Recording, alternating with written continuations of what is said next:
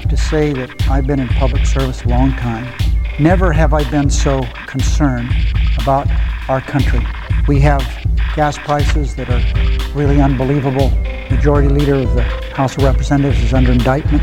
The man in charge of contracting for the federal government under indictment. Deficits, Mr. President, so far you can't see them. The deficits have been basically run up by President Bush's administration these last five years. But we are very poor as it relates to health care. We have an intractable war in Iraq. We witnessed the indictment of the Vice President's Chief of Staff, a senior advisor to the President. How this administration manufactured and manipulated intelligence and attempted to destroy those who dared to challenge its actions. We see it with respect to Katrina, and we see it with respect to the cronyism and corruption that permeates this administration. Is it any wonder that I'm concerned about my grandchildren? I now move that Senate go into closed session.